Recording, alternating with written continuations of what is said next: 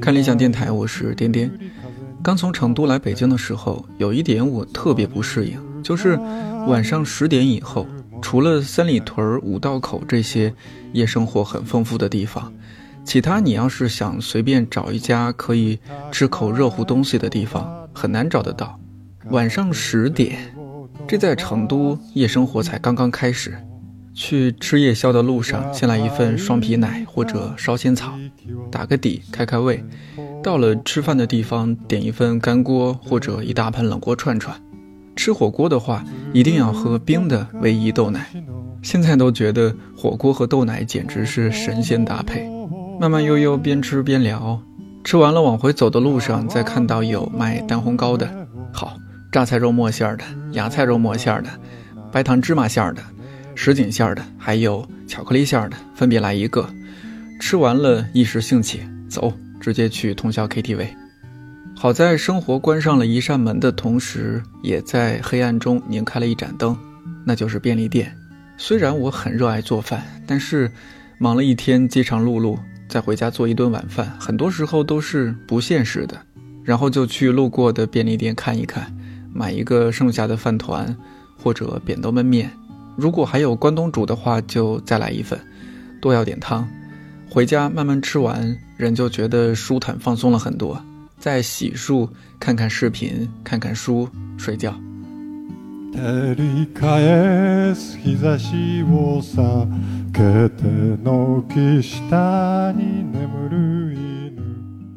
看理想的微信之前推送了一篇文章，叫《便利店流动的人类博物馆》。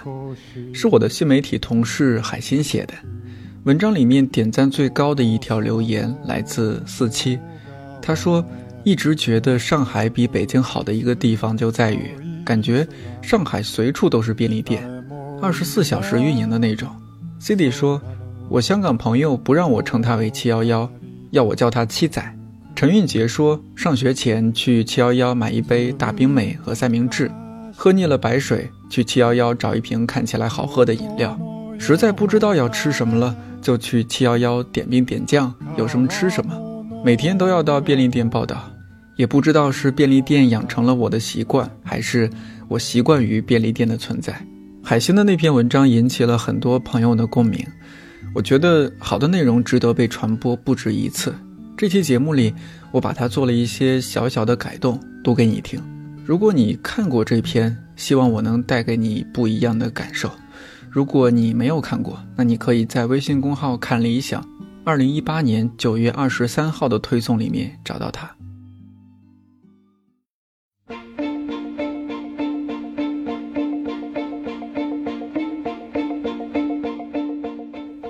上世纪，美国的公路商店逐渐演变成了一种都市之光——便利店。一九四六年。七幺幺在美国诞生，二十多年后，这家以标准化著称的小杂货铺来到日本，并传向全世界。渐渐的，便利店变成了一种都市的文化符号。三百六十五天，二十四小时营业，井然有序，提供标准化的食物。在某种程度上，它颇具工业时代的气息。然而，这种索然无味的机械化又为都市人带来了幸福。星星点点的便利店。为城市织起了一张网，这张网给无数都市人提供了安全感和尊严。日本作家村田沙耶香把便利店当作自己与现实世界的接口。凭借《人间便利店》一书获得芥川奖的他，正是通过在便利店兼职，保持既出世又入世的状态。便利店是极致工整的隐喻，一切规定严格，遵循着商业机制。但是在这样一个人造的空间。人们的故事却千变万化，交织上演。二十四小时，三百六十五天，来来去去的人，不断更新的货物，使便利店成了一座流动的都市人博物馆。收银机的滴答作响，见证的其实是都市生活的琐碎和悲喜。在便利店高度密集的日本，NHK 曾不止一次把镜头对准了二十四小时便利店。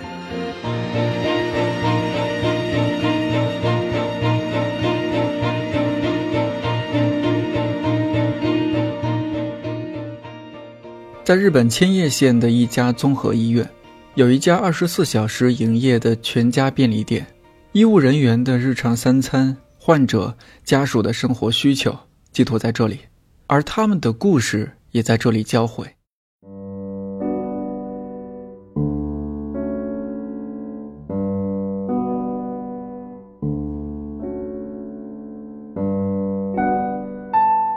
糖尿病患者在家人的陪同下购买便利店里的低热量糖果，独自来医院治疗乳腺癌的奶奶，靠在便利店购物打发时间。病患即将被推进手术室，紧张的家人会来便利店买一份报纸。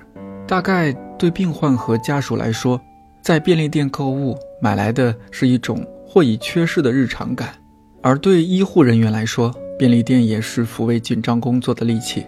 清晨六点半。一位妇产科医生带着满脸疲倦来到便利店，一口气喝掉了一瓶补充营养剂之后，又打开了一瓶红牛。但面对记者，他却笑着说：“我喜欢这份工作，因为只有我们科才能对患者说恭喜你了。”子夜时分，失眠的医护人员独自来便利店溜达，转了十来分钟，只买了一份小零食。对他来说，来便利店逛逛，能好好的喘上一口气。充斥着悲欢离合的医院便利店，也将日本社会的老龄化问题展露无遗。纪录片采访了一位独自在便利店外吃饭团和关东煮的老人，他的母亲已经八十九岁了，正躺在重症监护室里。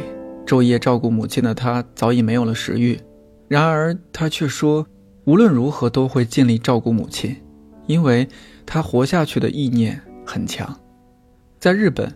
这种低龄老人照顾高龄老人的群体越来越庞大，但最让人唏嘘的还是那些独居的老人。一位癌症晚期的老人告诉记者，早年离婚之后，他一直独自生活，如今身患癌症，治疗已经没有意义了，决定回家等死。今天出院，没有亲人陪伴，只能叫来邻居帮忙。离开医院前，他又在便利店买了一些饭团和其他生活用品，随后。他把行李装进自己的汽车，我们难以想象，当他淡然礼貌地和记者告别，然后坐车离开的时候，究竟怀着什么样的心情。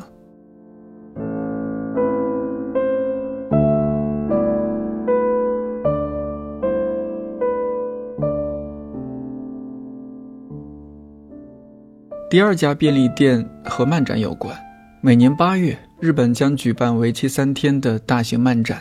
每当这时候，旁边的罗森会成为全国客流量最大的便利店。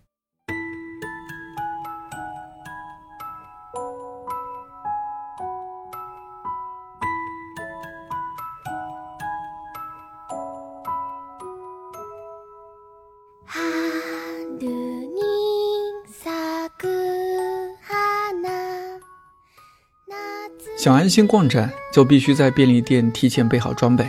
比如运动饮料、饭团、防暑贴这些，因为想要买心仪的漫展作品，要提前三四个小时开始排队。而便利店也异常贴心，为了应对巨大的客流量，便利店的店员会提前把最受欢迎的饭团、三明治、宝矿力水摆得满满当当。此外，除了摆上平时不会售卖的动漫周边，他们还给饭团打了折。对熙熙攘攘的动漫迷来说，便利店是驿站，漫画是自由的空气。一位中年大叔从外地赶来，想要在漫展上卖自费印刷的游戏机发展史，虽然根本卖不了多少钱。深夜从乡下来的男子，喝了酒以后依依不舍地在便利店里研究玩具。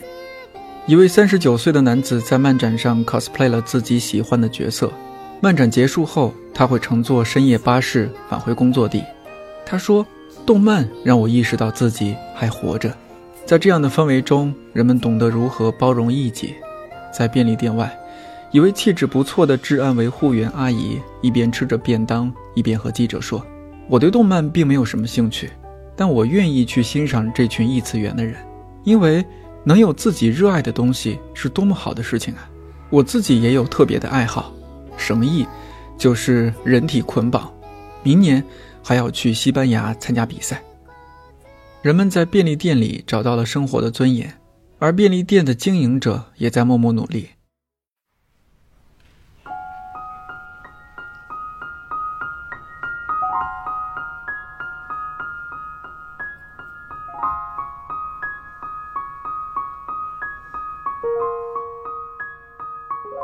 二零零六年的日本北关东四处弥漫着不景气的气息。随着一家工厂的撤出，雇佣和正式员工减少，缺少保障的合同工越来越多。而当地的一家罗森便利店却凭借圣诞节蛋糕取得了不错的销售成绩。但这样的成绩来之不易，全靠店主的辛苦经营。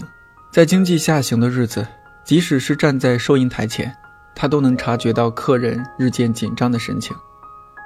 圣诞将至，人们的生活并没有什么变化。早晨，刚上完夜班的工厂职员会百无聊赖地在便利店翻上一会儿杂志，再带着薯片和可乐离开，而这些就是他的早餐。大部分的上班族都行色匆匆，送货的司机买好瓶装茶和面包，匆匆离开；母亲用最快的速度买好面包和饮料，送孩子去托儿所，然后再赶去上班。毕竟，圣诞节只是居民们短暂的中场休息。平安夜，一家人围坐在一起，看着孩子舔掉蛋糕上雪白的奶油，是这个节日最大的意义。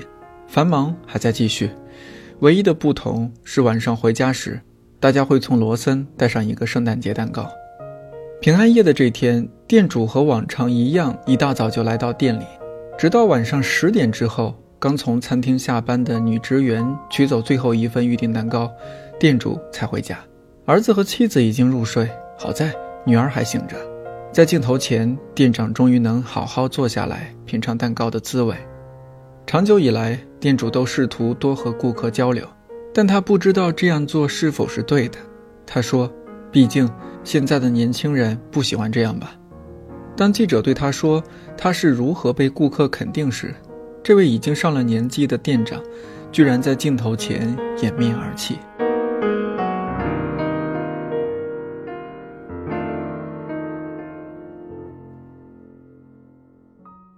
还在读大学的时候，喜欢和朋友深夜在校外散步，在浓重的夜色中，整座城市都被折叠翻转，黑暗的城市就像一片汪洋，而明亮的麦当劳、全家和七幺幺则成了城市的灯塔。在他们的指引下，你会看到路边烧烤摊在打烊的发廊前营业，食客们就着啤酒聊天。餐厅完成清洁工作后留在门口的一滩脏水，以及报刊亭拉上卷帘门后露出的侦探柯南涂鸦广告。在七幺幺，那些无害但放荡不羁的机车青年们，喜欢在凌晨两三点买一份加了鱼蛋的车仔面。便利店记录了城市鲜为人知的面容。也带给我们尊严和安全感。蜗居在房租昂贵的城市，租着拥挤的合租房，但是，一想到楼下还有一家无论何时都向我们敞开的便利店，生活就好像没有这么糟。无论是想要逃避拥挤，还是逃避孤独，便利店都能为我们提供自由呼吸的空间。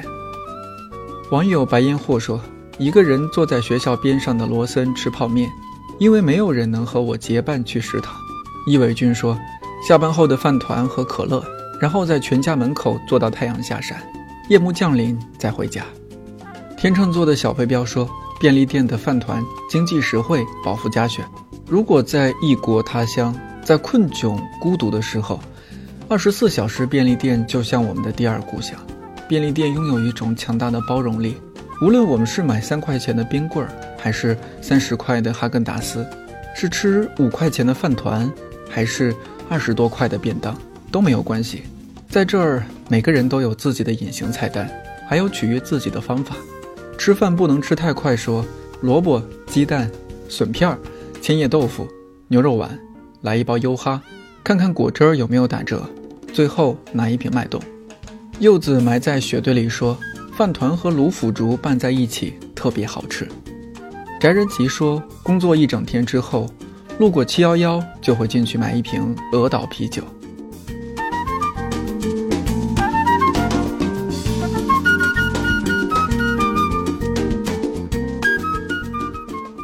在燥热的午后，去冒着冷气的七幺幺吃冰；在寒风肆意的冬日，去全家买一杯温热的咖啡。如果还有胃口，再吃上一份热气腾腾的关东煮。在微凉的夜晚，把便利店视为散步的终点。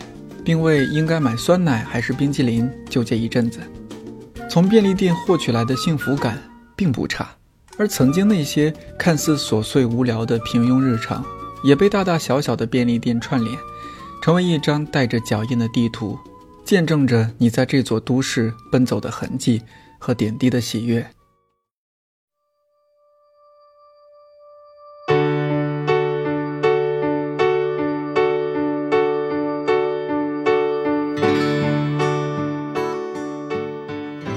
文章就读到这儿。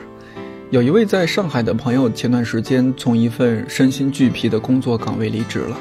几天前，他给我发微信说，他正在考虑去看看全家或者罗森有没有合适的岗位。我忽然想起他在北京的时候，常常发朋友圈，大意是感慨，住处附近的便利店就是每天的生活之光啊。我们俩偶尔见面，走在路上，他也会突然说，啊，稍等我一下。我去便利店买根煮玉米，不知道现在的他是不是真的去了便利店工作。我们经常听到哪里哪里又开了家无人购物商店什么的，自助购物、自助结账比便利店还便利。可是说实话，便利归便利，我不觉得这是一件特别好的事情。我们生活在一个人类社会当中，就是要和各种不同的人、不同岗位的人打交道啊。我宁愿进入一家。店员忙着上货，让我们稍等会儿再结账，或者他一脸疲惫，但还是礼貌地问我们微信还是支付宝的便利店，也不愿意进入一个回荡着录制好的机器人声音的无人购物商店。形而上的来说，在深夜的街头，一家充满人情味的便利店，就是那一束让人最温暖、最踏实、最幸福的光。你有怎样的便利店故事呢？欢迎你在评论区和我们分享。最近，台湾小说家骆以军会在看理想 APP 开一家故事便利店，欢迎你到时候来逛逛。看理想电台，我是颠颠，祝你早安、午安、晚安，我们下期再见。